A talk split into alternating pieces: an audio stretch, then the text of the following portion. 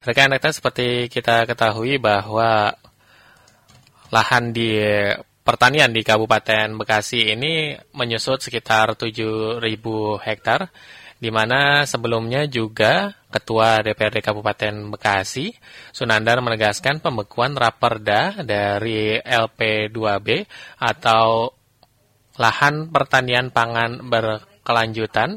Ini juga pembekuannya bukan kehendak dari DPRD melainkan didasari atas permintaan Bupati Bekasi Eka Supriya Atmaja yang meminta pembahasan regulasi itu dihentikan melalui surat yang diterima oleh anggota dewan.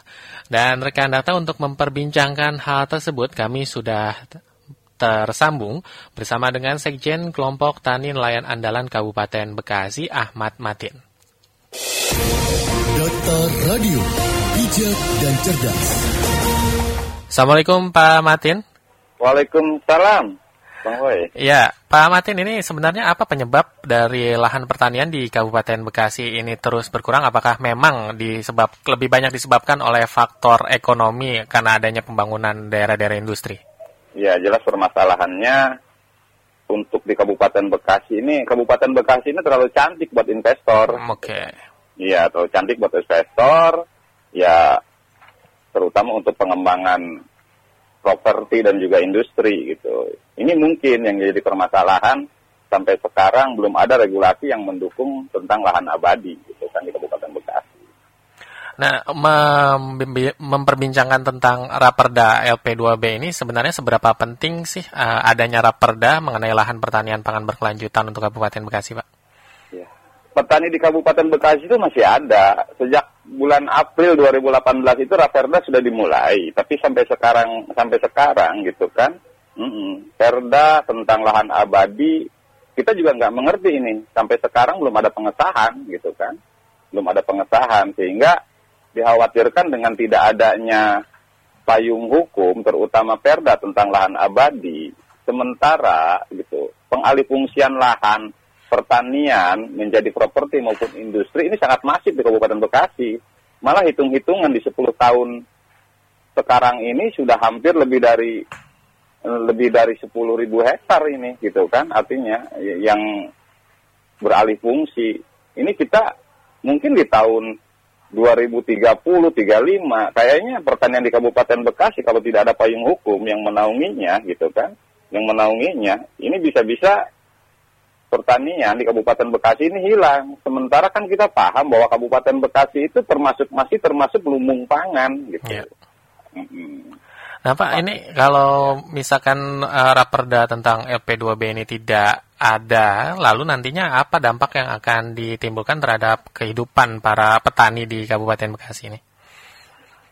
Nah, sementara ini di tahun 2019 ini, gitu kan panen raya di Kabupaten Bekasi ini signifikan hasilnya, gitu kan, hmm, signifikan hasilnya, dan kita khususnya Kabupaten Bekasi, gitu kan, khususnya Kabupaten Bekasi bahwa rendemen padi di Kabupaten Bekasi ini harus berbicara masalah padi, gitu kan, ini sangat bagus, gitu, sangat bagus.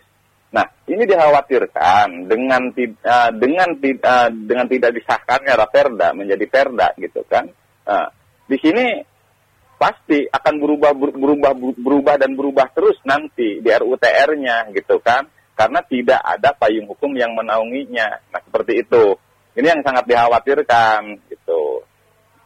Pak, mungkin dengan uh, luasnya lahan pertanian pada saat ini seperti apa kehidupan petani di Kabupaten Bekasi ini, Pak? Nah, sekaligus uh, saya juga ingin mengucapkan sebelumnya gitu kan. Kebetulan nanti di tanggal 28 sampai tanggal 30 itu itu ada hari kerja pertanian tingkat Kabupaten Bekasi yang ke-47. Nah ini menjadi momen nih bahwasannya kehadiran para petani di 23 kecamatan ini menjadi barometer bahwa petani di Kabupaten Bekasi ini masih ada gitu kan.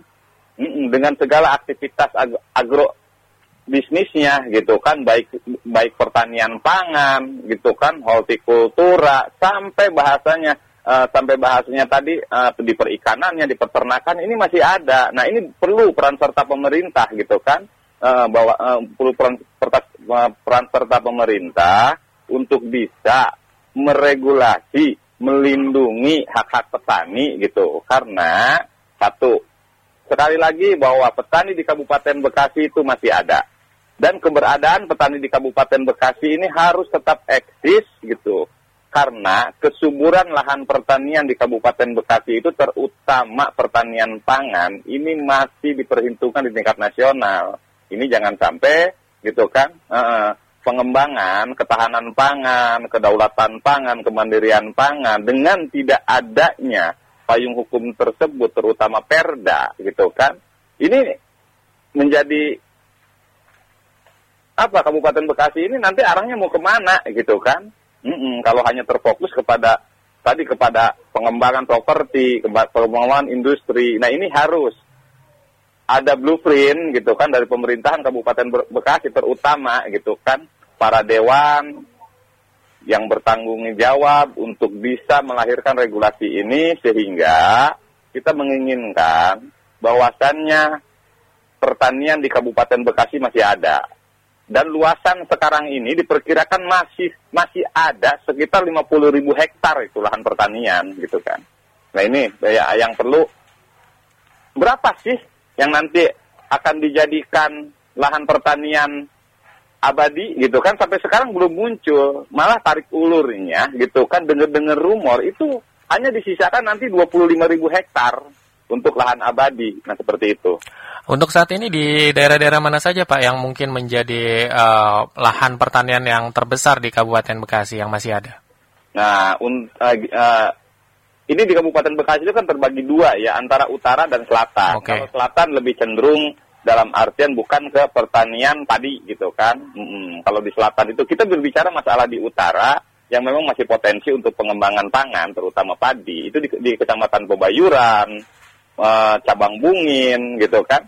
Pebayuran, Cabang Bungin, Sukatani, Sukakarya gitu, termasuk Kedung Waringin, termasuk Karang Bahagia, itu adalah merupakan uh, apa lumbung-lumbung lumbung pangannya Kabupaten Bekasi. Karena mereka uh, karena ini wilayah teraliri oleh irigasi teknis gitu kan. Nah, ini yang disayangkan juga. Contoh di Desa Kedung Waringin gitu kan. Di Desa Kedung Waringin adanya pengembangan GCC 2 gitu kan dengan 160 5 hektar di lahan persawahan padahal itu adalah yang menurut penilaian saya itu adalah sawah tersumur di Kabupaten Bekasi. Oke. Okay. Gitu. Mm -hmm. Nah, dengan tidak adanya kebijakan seperti ini ya artinya gampang gitu kan pihak-pihak investor. Ya sekali lagi kita berbicara Kabupaten Bekasi ini terlalu cantik Kabupaten Bekasi untuk investor, terutama untuk pengembangan properti dan industri itu saja gitu kan. Nah Pak, uh, kalau uh, dampak yang paling parah kemungkinan akan mengancam apakah akan mengancam penyusutan lahan pertanian ini terhadap kebutuhan atau tingkat produksi pangan di Kabupaten Bekasi itu Pak? Ini yang dikhawatirkan. Begitu juga teman-teman petani, kondisi pertanian nantinya bisa saja diubah fungsinya. Kemudian lahan pertanian terus menyusut, otomatis gitu kan ini akan mengurangi produktivitas gitu produktivitas penghasilan uh, kuota padi di Kabupaten Bekasi itu pasti berdampak sangat signifikan gitu. Nah dari KTNA ini bagaimana caranya untuk mengakomodir para petani jika lahan pertanian ini semakin menyusut akibat desakan dari industri ataupun uh, sektor-sektor komersil perumahan lainnya? Ya selama ini kita sering melakukan audensi baik dengan DPRD terutama Komisi 2 yang membidangi masalah pertanian gitu kan, kemudian dengan bupati, dengan dinas pertanian gitu. Nah, yang terjadi gitu kan, yang terjadi di sini adanya simpang siur masalah data gitu kan, mm -mm, tidak adanya data yang valid tentang pertanian di Kabupaten Bekasi gitu. Mm -mm, itu alasan mereka gitu, alasan mereka. Nah, justru di sini KTNA mendorong gitu kan untuk pemerintahan Kabupaten Bekasi ya, dalam artian minta dipercepat gitu kan minta dipercepat ya minimal kita itu masih menyisakan di angka 35 ribu hektar lahan pangan uh, artinya lahan abadi gitu kan lahan pertanian itu saja sih yang kita dorong dari kontak panen nelayan andalan Kabupaten Bekasi. Nah, mungkin uh, terakhir apa yang mungkin nanti akan disampaikan baik kepada DPRD maupun kepada pemerintah Kabupaten Bekasi terkait dengan Raperda Perlindungan uh, Lahan Pertanian Pangan dan Berkelanjutan ini, Pak? Nah, ini uh, di mana Kabupaten Bekasi sudah jelas gitu kan, masifnya pembangunan di Kabupaten Bekasi otomatis berimbang pada sektor pertanian karena uh, pertanian pasti membutuhkan lahan. Nah, ini yang akan dalam artian yang akan nanti disampaikan gitu kan uh, kepada baik kepada DPRD maupun kepada bupati di sini KTNA sebagai perwakilan sebagai organisasi profesi petani gitu kan kontak lain lain Kabupaten Bekasi akan mendorong terus gitu kan untuk disahkannya perda tentang LP2B di Kabupaten Bekasi dengan luasan lahan pertanian maksimal gitu kan dengan maksimal gitu kan jangan sampai hanya 25 ribu hektar gitu.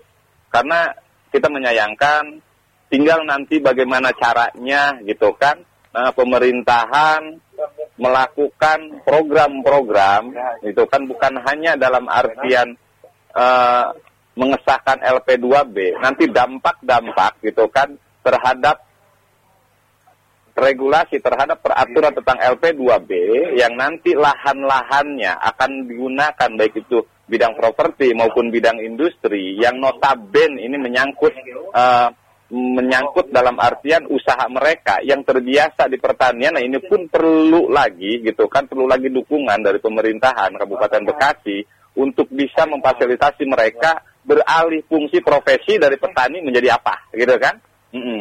Nah di sini eh, kontak layan andalan sampai sekarang masih tetap mendorong gitu kan untuk dipercepatnya perda tentang lahan pertanian abadi di Kabupaten Bekasi agar gitu kan agar jelas gitu kan mm -mm.